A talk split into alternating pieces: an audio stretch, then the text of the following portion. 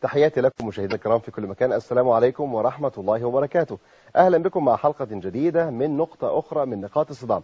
الحلقة اللي فاتت اتكلمنا عن آه، الصحراء الغربية وعرفنا مين المخطئ ومين المحق ومين الغلطان تحديدا في هذه القضية. وقلنا كمان ال- الموقف المغربي تجاه الصحراء الغربية والموريتاني ودخول كمان الجزائر. والموقف الأمريكي كمان كان تجاه ده إيه؟ تعالوا النهاردة نشوف بالظبط آه، إيه الأطماع الغربية وليه في الصحراء الغربية تحديدا؟ هل فيها خيرات؟ هل فيها اكتشافات بترولية؟ فيها إيه؟ ده اللي هنعرفه مع ضيف الحلقات الدائمة الأستاذ الدكتور راغب السرجاني الذي أرحب به الآن ضيفا. أهلا وسهلا دكتور. أهلا وسهلا زي ما قلت لحضرتك إيه الأطماع؟ إيه سر الأطماع؟ إيه اللي في الصحراء الغربية يخلي أسبانيا مرة فرنسا مرة إنجلترا مرة تانية مم. تحط في هذا المكان؟ آه. بسم الله الحمد لله والصلاة والسلام على رسول الله. هي إحنا أيام زمان أيام ما احتلت الصحراء الغربية ما كانش فيها خيرات واضحة. هي إحنا قلنا قبل كده إن إسبانيا احتلت الصحراء الغربية نظرا آه، لأطماعها التوسعية الاستعمارية. وقلنا إن كل دولة استعمارية بتنظر إلى حجمها وتفرض شروطها بحسب المستعمرات التي تمتلك. نعم. ومن هنا كانت دخول إسبانيا إلى الصحراء الغربية.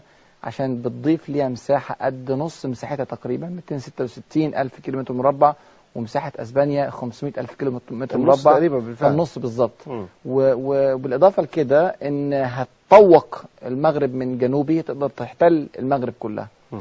فدي كانت أطماع ساعتها أطماع عسكرية استراتيجية توسعية استعمارية وخصوصا إن الصحراء الغربية هي امتداد طبيعي للمغرب بالظبط بدون مم. بدون آه، طمع في خيرات معينة مك- مكتشفة في ذلك الوقت وإن مم. كان طبعا كل أرض في الدنيا جواها خيرات ايا كانت هذه الخيرات لكن ما كانش ده في بالهم كل أرض. ما كانش موجود ساعتها آه، أو معروف ساعتها إيه القصة وحصل إن أسبانيا عاشت في الفترة في الأرض ديت 91 سنة وخرجت سنة 75 زي ما إحنا عارفين 1975 وحصل الصراع ما بين موريتانيا والمغرب و- وجبهة البوليساريو على الأرض زي ما إحنا مرينا في الحلقات السابقة لكن من سنة 75 إلى الآن بدأت يكون في اكتشافات في أرض الصحراء الغربية خلت كل واحد متمسك جدا بأنه ياخد هذه الأرض إيه هذا لا المغرب؟ هتسيبها ولا مم. موريتانيا كانت عايزة تسيبها طبعا موريتانيا خرجت منها دلوقتي ولا الجمهورية الصحراوية الوهمية اللي موجودة في تندوف عايزة آه، تسيبها ليه؟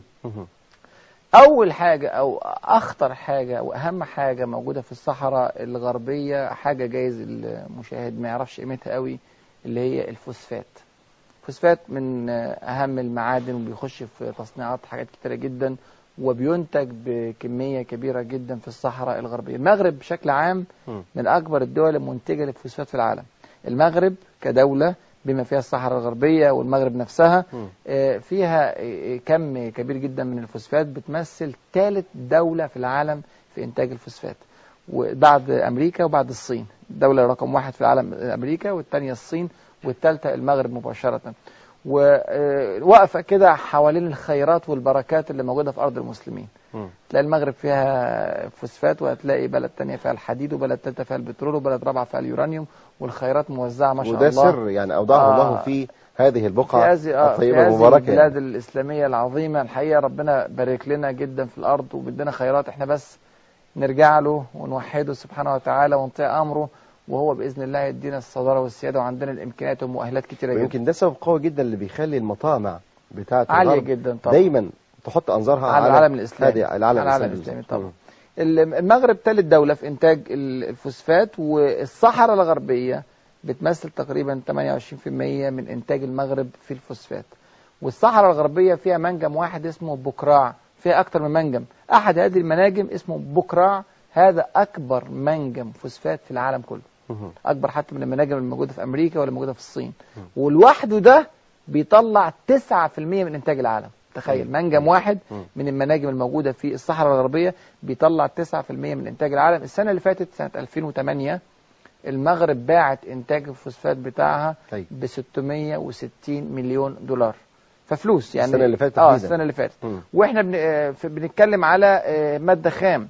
أنا عايزك تتخيل لو المادة دي اتصنعت كمان ممكن يكون الخير قد إيه راجع على البلد. عليه ودي مشكلتنا دايما إن إحنا ما بنقدرش ناخد. المادة الخام ونصنعها للأسف بل الشديد بنستسهل ونصدرها مادة خام الشديد مم. فده أحد طبعا أهم الثروات اللي موجوده في آه، آه، أرض آه، الصحراء الغربية فيها عنصر تاني مهم جدا الحديد والمخزون الاحتياطي من الحديد فيها عالي جدا حوالي م. 4.6 مليار طن وده مخزون ضخم هائل والحديد فيه أنواع جيدة جدا موجودة في الصحراء الغربية في معادن أخرى كثيرة وفي معاد أحجار كريمة ما شاء آه، الله. موجودة في آه، آه، أرض الصحراء الغربية. وفي مناجم ذهب موجودة في الصحراء الغربية ما شاء الله اللي هي في وادي الذهب المنطقة الجنوبية من الصحراء الغربية وفوق القصة دي كلها اكتشف حديثا البترول في الصحراء الغربية. عايز إيه أكتر من كده؟ يعني هذه ثروات ثروات ثروات ثروات. خط بالفعل آه مش موجودة ولا في مكان واحد. بل سلاسل آه الصحراء الغربية طبعا يعني شيء يعني. آه فعلا ثري. القصة دي كلها كل الكلام اللي لك ده على أرض الصحراء الغربية وفي خيرات تانية بره أرض الصحراء الغربية تبعها. إيه الخيرات ديت؟ حاجة غريبة جدا. المية اللي بتطل عليها الصحراء الغربية كلها خير. الصحراء الغربية تطل على آه، آه، سوق أو أغنى وأكبر آه، مصيد للأسماك في أفريقيا كلها. ما شاء الله. أكبر مكان تجمع أسماك في أفريقيا كلها. موجود في الصحراء ال- قدام الصحراء الغربية. حوض سمكي لا يقل مساحته عن 150 ألف كيلو متر مربع في المحيط الأطلسي. يعني في منتهى الروعة هذا السوق لوحده. مم. ممكن عنده الطاقة أنه يطلع 2 مليون طن من الأسماك سنويا. وده رقم آه، رهيب. فلكي طبعا. آه 2 مليون طن. سمك سنويا من من هذا الحوض السمكي. لكن طبعا للأسف الشديد الإمكانيات المغربية آه، ضعيفة عن استغلال كل هذا السوق وهذا ال- الحوض الضخم والصحراء الغربية نفسها إمكانياتها ضعيفة. لكن هذه الثروات موجودة. لو أحسن استغلال هذه الثروات تحولت هذه المناطق إلى جنة. حقيقيه طيب في خلاصة الأمر دكتور هل هذه الأرض الصحراء الغربية تحديدا هل آه، هي تبع المغرب أم تبع البوليساريو خليني أقول لك رأيي بمنتهى الأمانة وهذا الرأي ألقى به الله عز وجل وهي شهادة للتاريخ هذه الأرض مغربيه 100% برغم الأخطاء المغربية التي حدثت برغم التكاسل عن نصرتها برغم كذا كذا كذا فأنا أقول إن هذه أرض مغربية وعلى شعب البوليساريو آه، أو الصحراء أن يعودوا إلى وطنهم الأم وهو؟ المغرب. وأن يضعوا أيديهم في أيدي المغاربة لبناء هذه المنطقة الصحراوية وتحويلها إلى أرض مفيدة ونافعة للمسلمين. أنا عايز أقول لك لو أنا ناديت بكل بانفصال كل قطعة ثرية من, أرض المسلمين بدل ما نبقى 60 دولة قلنا قبل كده هنبقى 120 و200 و500 دولة و1000 دولة وأكتر من كده. ملوك الطوائف في الأندلس قسموا أرض الأندلس اللي هي ساعتها كانت حوالي آه، 500 ألف كيلومتر مربع يعني نص مليون كيلومتر مربع. قسموها على بلا مبالغة 22 دولة. تخيل؟ ملوك. الطوائف في القرن الخامس الهجري قسموا الأندلس ل 22 قطعة. يعني أصبحت كل مدينة تعتبر دولة. يعني إذا تركنا الهوى وتركنا النفس لما تريد وتركنا ال ال ال الإنسان يحصل ما يحتاجه من مصالح مم. هنقطع العالم الإسلامي ديت لعشرات ومئات وآلاف الدولات الصغيرة. وده يفسر لنا الأندلس ما هي الأندلس؟ سقطت يعني الأندلس. يعني هذا العصر الذي شهد كل التطور عصر آه. التطور ونحن الآن في اضمحلال. آه ليه؟ مم. الأندلس لأن أصبحنا دويلات. آه الأندلس لما اتقسمت دويلات أو عهد ملوك الطوائف قسموا حتة صغيرة ل 22 دولة وقعت الأندلس بعد كده. وقعت لنتيجة إنها خلاص اتفكت ال- الصحراء الغربية الآن فأنا أربأ بها عن هذا التفكك. لو هي حصلت واتفككت الصحراء الغربية. و- واديني على كده وأحسبها. أنت بتتكلم على سكان عددهم 383 ألف مواطن في هذه الصحراء. فيهم الرجال وفيهم النساء وفيهم الأطفال وفيهم الشيوخ وفيهم العجزه وفيهم كذا كذا كذا. كم واحد في الآخر يفضلوا لك صالحين للدفاع عن هذه الأرض؟ ولإقامة دولة في هذه الأرض. ومن. أين تكون الوزراء والسفراء والأمراء. والقادة والجيوش وال... والشركات والمصانع. منين هذه الإمكانيات؟ ستصبح دولة ضعيفة هشة تأتي بعد ذلك بأمريكا أو بأسبانيا أو بفرنسا حتى تحميها. وهيكون من سهل. آه فخلاص وستضيع هذه الدولة كما ضاع غيرها وضاع غيرها وضاع غيرها. م. ومهما قلنا يا إخواننا إن في دولة كذا صغيرة ولها رأي ودولة كذا صغيرة ولها سفراء هذه الدول الصغيرة جدا لا تمثل حقيقة كيانا آه، آه، يستطيع أن يحمي نفسه مهم. وإحنا لازم نكون صادقين مع أنفسنا كل الدول الصغيرة هذه يعني تأخذ آرائها من الدول التي تهيمن عليها مهما كان الأسماء اللي إحنا بنسمعها ساعات كبيرة جدا و... وعظيمة جدا وصح وصاحب الجلالة صحيح. وصاحب الفخامة وصاحب كذا كذا كذا. لكن الدولة لها مقومات وهذه المقومات مفتقدة في مثل هذا الكلام مش مجرد فلوس الدولة مش بس فلوس مش بير بترول مش بير مش منجم ذهب مش منجم فوسفات لا الدولة ديت شعب كامل بإمكانيات بجيش يستطيع أن يحمي الدولة ضد أي أطماع خارجية نعم. وهذا كله لا يتوفر لأهل الصحراء الغربية عشان كده لو حصر وانف- وانفكوا أو استقلوا بهذه المنطقة عن المغرب فقل على هذه الأرض السلام دافعتوا عنها ضد الأسبان 90 سنة. هتيجي دولة تانية تحتلها منكم 200 300 سنة والأيام بيننا. فما فيش داعي إننا نحط نفسنا في هذا الحرج. هذه أرض مغربية وأدعو أهل الصحراء إلى الانضمام إلى أمهم المغرب ونغفر الأخطاء السابقة ونبتدي صفحة جديدة عشان نعمر أرضنا الإسلامية طيب هل في وجهة نظر الدكتور راغب هل من الأفضل عمل شيء وليكن استفتاء مثلا لتقرير المصير ولا إيه؟ والله أنا رأيي ما ما فيش داعي موضوع الاستفتاء ده خالص مم. لأن الاستفتاء ده لو أنا لو أنا مطرح الشعب وغايبة عندي الرؤية الإسلامية الواضحة فأنا في الاستفتاء ده هقول إيه والله بتطلع 660 مليون دولار في السنة من الفوسفات. وهتطلع أضعافهم من البترول وأضعاف أضعافهم من الذهب وأضعاف أضعافهم من السمك و و و طب أنا ليه أقسم على 25 30 مليون بني آدم أيوة. لو دخلت مع المغرب ما نقسمهم على 330 380 ألف مواطن فلو أنا طرحت حق الاستفتاء من دلوقتي بقول لك الصحراء ست س- ستصوت ناحية الانفصال زي لو طرحت في دارفور زي لو طرحت في جنوب السودان زي لو طرحت في أي قطعة عايزة تنفصل فيها ثروات لأن الصالح ليهم بالفعل إن هم يستقلوا بأنفسهم الدنيوي يعني. إن هو يستقل بنفسه فما فيش. داعي أفتنه مم. وأحطه في مثل هذا ال- المحك ما فيش أنا ما ل- زي ما قلنا قبل كده لمحافظة من محافظات مصر وأقول ما يا أخي هم أحرار ما ينفصلوا ما أجيش لمحافظة من محافظات تونس ولا ولا سوريا ولا باكستان ولا أي حاجة وأقول ما تيجي نديهم حق التصويت هم أحرار. ما ينفعش. هذا هذه الفرقة وهذا التقطيع للأمة سيودي بها إلى الهلكه فأنا لا لا أسير مع هذا ال- الرأي مطلقا ولا أدعو إلى الاستفتاء بأي شكل من الأشكال. وعلى فكرة أنا يعني أقول لك على خبر مفجع إن الأمم المتحدة آه، حطت ميعاد جبري للاستفتاء في آخر أكتوبر 2010 السنة الجاية. ولو ما حصلش الاستفتاء الله أعلم إيه اللي هيحصل. استفتاء إن هذه الصحراء تنفصل أو لا تنفصل. تنفصل عن آه، المغرب أو لا طبعا تنفصل. و- والأمم المتحدة تدفع بقوة وراء أمريكا. وراء الانفصال. انفصال الصحراء الغربية بالظبط. تخيل أنت بتحط منطقة مليانة ثروات وموضوعها استراتيجي خطير. في مثلث يطل على الجزائر وعلى المغرب وعلى موريتانيا. وفي ظل هذه الصحوة الإسلامية الموجودة في العالم الإسلامي تتمنى المخابرات العسكرية ال- العالمية سواء كان موساد سواء كانت إسبانية فرنسية أمريكية روسية أن تجد لها موطنا في هذا المكان.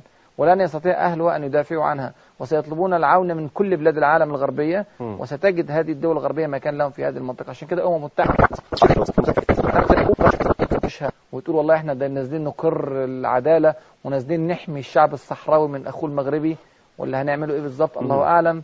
لازم المسلمين يحطوا يعني إيه في قدام عينيهم وياخدوها مأخذ الجد لأن الدولة الأمة الاسلاميه هتضيع بهذه الصورة تمام. وإحنا لاهين في أشياء كثيرة بعيدة عن الموضوع. طب لو جينا للمغرب ماذا عن تقسيم أو فكرة الحكم الذاتي في المغرب؟ آه طبعا أنا برضو أقول برضو إن هذه الفكرة أنا لا أؤيدها مطلقا. التقسيم تقسيم الصحراء الغربية برضو في ناس طرحته. إننا ندي حتة للبوليساريو يعني يعملوا فيها دولتهم وإحنا ناخد و- وياخدوا حتة. ما هذا كله تضييع للأرض. يعني لما أقعد أقسم أنا أنا ضد التقسيم وضد التفتيت بكل أحواله. والحكم الذاتي ما هو إلا ترحيل لمشكلة. يعني دلوقتي عندي مشكلة بين البوليساريو وبين ال- ال- ال- الحكومة المغربية. لو أنا عملت حكم ذاتي للبوليساريو تحت الحكومة المغربية أنا رحلت المشكلة خمس سنين 10 سنين 20 سنة وخلاص. وهتحصل المشكلة من جديد تاني لأن أنا أعطي سلطة آه،. لل- للصحراويين أنهم عندهم دولة وهي ليست دولة. والمغاربة يسيطرون على الأمور كأنهم أصحاب الدولة والأخ- والآخرون عندهم أطماع أخرى. لابد أن يحدث صدام بين الطرفين. مم. فأنا ضد برضو هذا الأمر وأنا مع رأي أن تتوحد هذه الكيانات جميعا في كيان واحد اسمه المملكة المغربية.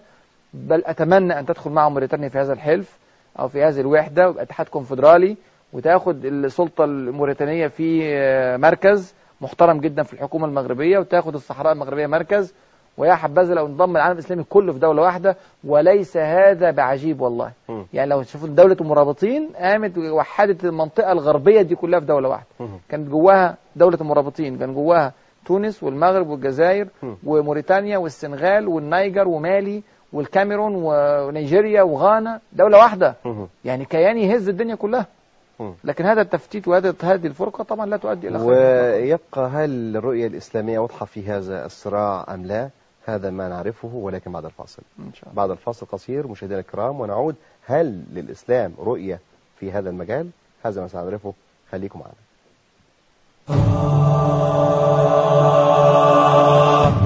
Bum, bum, bum.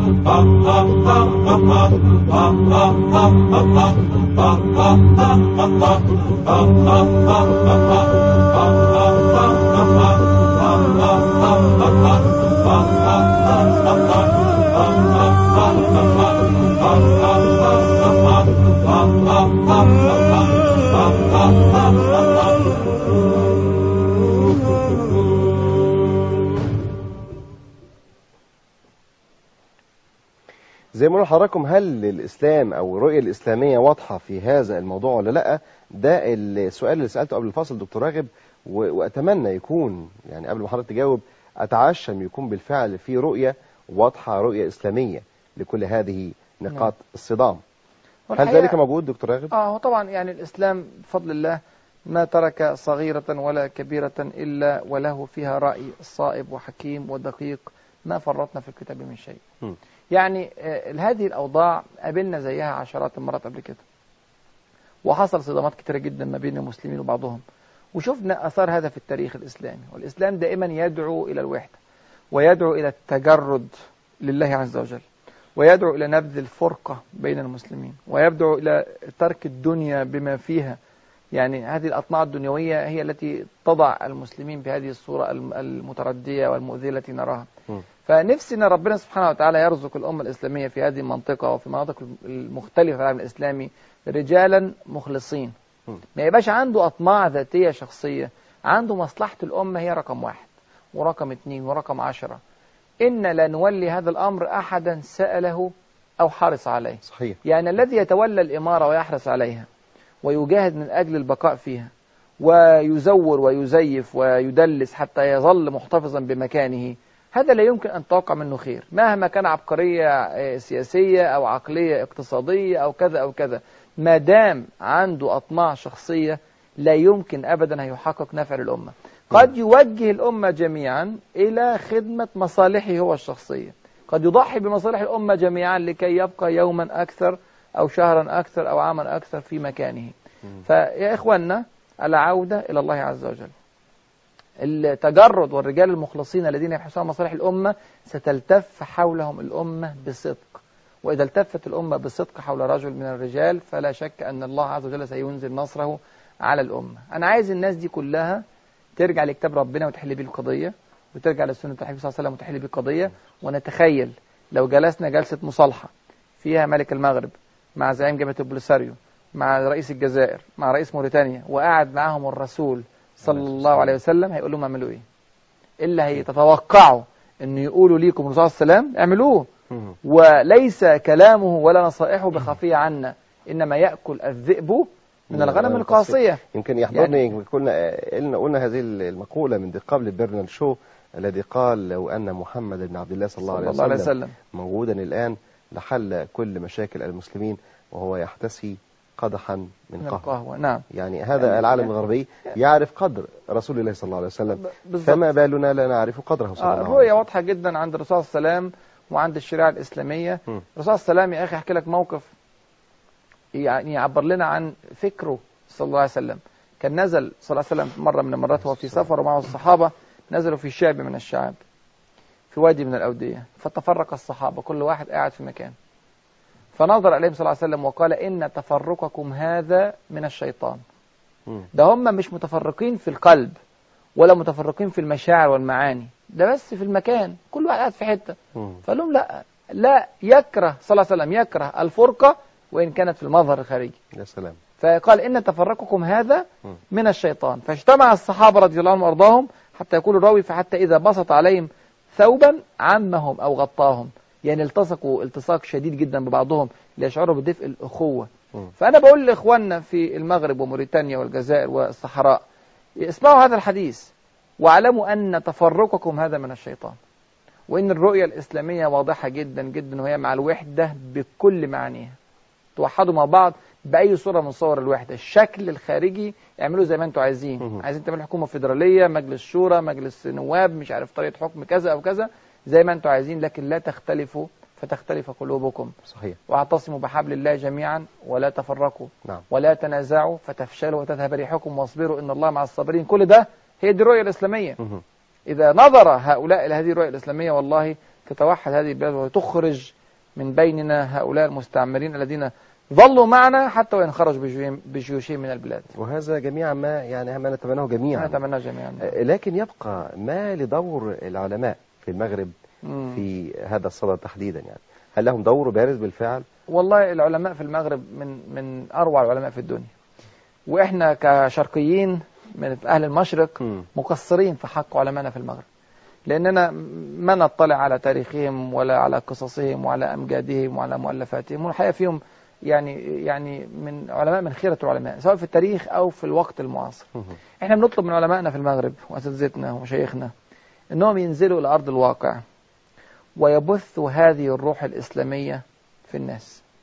يبثوا هذه الروح الإسلامية في أهل الصحراء ويبثوا هذه الروح الإسلامية في أهل موريتانيا. وأهل المغرب طبعا وأهل الجزائر. نعم. وعندما أقول أقول علماء المغرب لا أقصد علماء المغرب كدولة فقط لكن المغرب اللي هو المغرب العربي اللي هو بيشمل الجزائر وتونس والمغرب وموريتانيا كل هذه المنطقة. شمال أفريقيا كله. من أفضل وأرقى علماء الأمة ودولت من شيوخ الملكية على مر ال- الزمان الملكية لها هناك باع طويل صحيح، جدا صحيح. يعني وقرون. طويلة فليهم دور دور دور, دور ده إنهم يرجعوا الناس للإسلام أنا عارف إن الحكومة المغربية خايفة من الإسلام السياسي وخايفة من ظهور النزعة الإسلامية لحسن الكرسي يتسحب. توجه للحكم يعني. آه كرسي مم. يتسحب. وطبعا ديت يعني أنا عارف دي مشاكل في العالم الإسلامي كله للأسف الشديد. لكن والله العظيم هم دولت اللي هيصلحوا الأمور. هذا التوجه الإسلامي فعلا يحفظ البلد. هم دولت اللي هيقفوا قدام إسبانيا لو دخلت بجيوشها وفرنسا لو دخلت بجيوشها. هم دولت اللي هيوحدوا الامه في كيان واحد. هم دولت اللي يرفعوا راية توحد الناس كلها. فعودوا إلى ربكم والعلماء اتحركوا وسط الناس.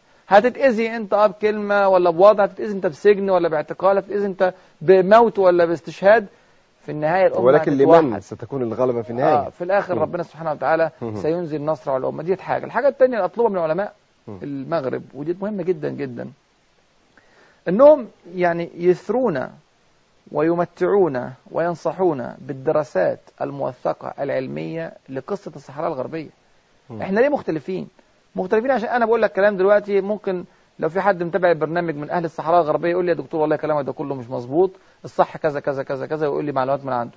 ويجي يسمعني واحد من موريتانيا يقول لي والله الصح كذا كذا كذا وده غلط. ويجي. واحد من المغرب يقول آه إحنا معاك في كذا وضدك في كذا. أين المعلومات الموثقة؟ أنا دخت عشان أطلع المادة اللي أقول فيها هذه الحلقات. واللي كتبت فيها مقالات قبل كده على موقع Islam Story dot com قصة. الإسلام وأنا ادعو الإخوة المشاهدين والمشاهدات إلى الدخول و و و وأخذ التفاصيل عن هذه القصة أكثر وأكثر. لكن دخت عشان ألاقي مادة لأن مواد نادرة جدا وصعبة جدا والحصول عليها غير متاح. يعني حتى لو حد كتب كتاب فالكتاب هذا على الأرفف في الجامعات المتخصصة ولم. ينزل إلى الشارع.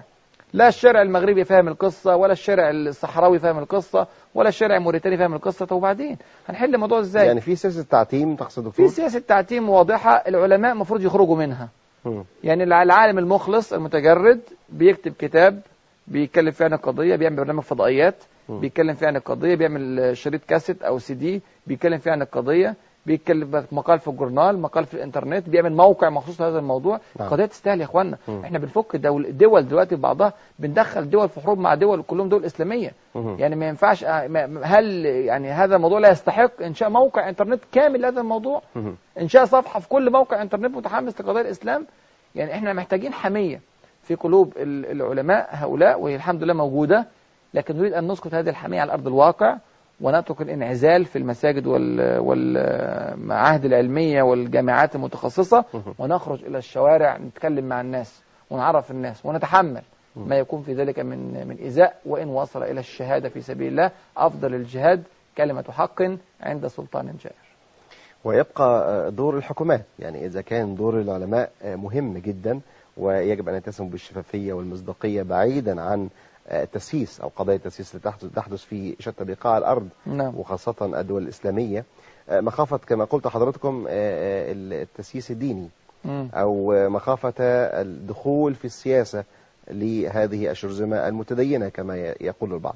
لكن تبقى أو يبقى دور الحكومات دكتور. راغب ما هي دور الحكومات تحديدا؟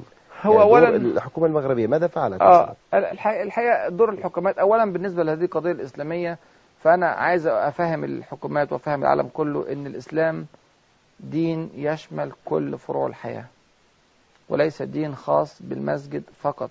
وليس دين خاص ببعض أمور الزواج والأطعمة والمعاملات بين الناس ولكنه دين بيحكم حياتنا نعم. بكاملها.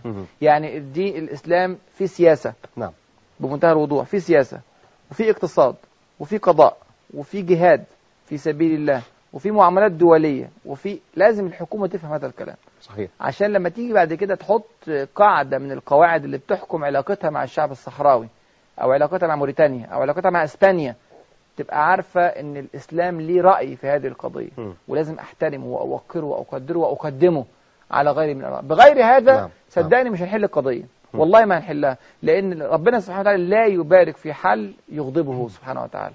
لا يبارك في حل يخالف الشرع.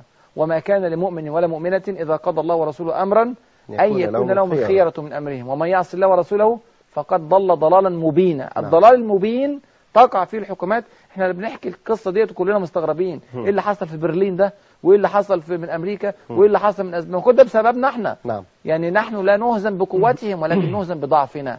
نهزم ببعدنا عن دين الله عز وجل. نعم. الحاجة الثانية اللي أقولها للحكومة المغربية تحديدا إن هي لازم تهتم باهت- ب- بأهل الصحراء اهتمام حقيقي مش خطب ولا مقالات ولا شعارات يعني لازم أوفر في الصحراء الغربية وخاصة لأهل تندوف اللي هم الصح... الصحراويين اللي هربوا من الصحراء للجزائر. وعاشوا في تندوف في الجزائرية وهم مغاربة مهم. أنا أقول لهم استقبلوهم وشعروهم بالانتماء عمروا لهم هذه ال- الصحراء ال- الغربية وهاتوهم يعيشوا كإخوان نعم. لإخوانهم في المغرب. وحسسوهم إن البلد دي بلدهم وادوهم وعوضوهم على ال- الأذى الكبير الذي نعم. مروا به سواء في مم. أيام الاحتلال الأسباني تمام أو سواء في الفترة ال- جميل. الكئيبة اللي حصل فيها الصراعات تمام. الكثيرة دي واسمح لي هنا نتوقف دكتور وغدا نلتقي بمشيئة إن شاء الله رب العالمين نلتقي بكم غدا مشاهدينا الكرام مع نقطة أخرى من نقاط الصدام على مستوى العالم الإسلامي وأشكر باسمكم في نهاية هذه الحلقة الأستاذ الدكتور راغب السرجاني الذي شرفت بمعلوماته القيمة. أشكرك دكتور راغب على أن نلقاكم غدا بمشيئة الله تعالى مع حلقة أخرى ونقطة صدام أخرى لكم مني وأسرة البرنامج أطيب المنى وأعظم التحايا شكرا لكم وسلام الله عليكم ورحمته وبركاته.